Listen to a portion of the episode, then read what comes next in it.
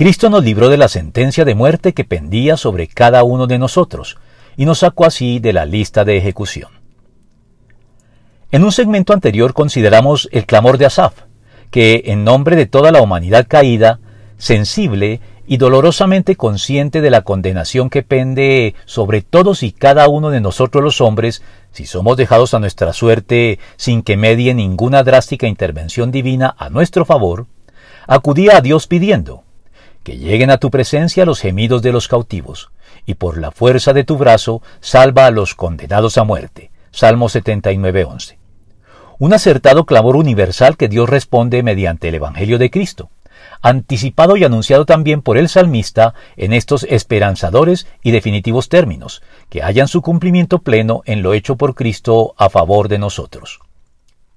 Miró el Señor desde su altísimo santuario, contempló la tierra desde el cielo, para oír los lamentos de los cautivos y liberar a los condenados a muerte, para proclamar en Sión el nombre del Señor y anunciar en Jerusalén su alabanza. Salmo 102 del 19 al 21.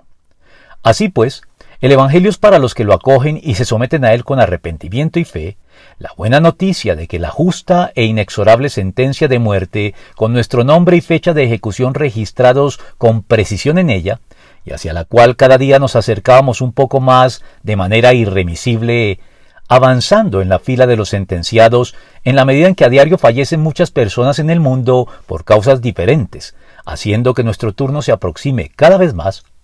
ha sido felizmente cancelada con el decreto de indulto divino que el Evangelio emite con fuerza de ley a favor de todos los creyentes.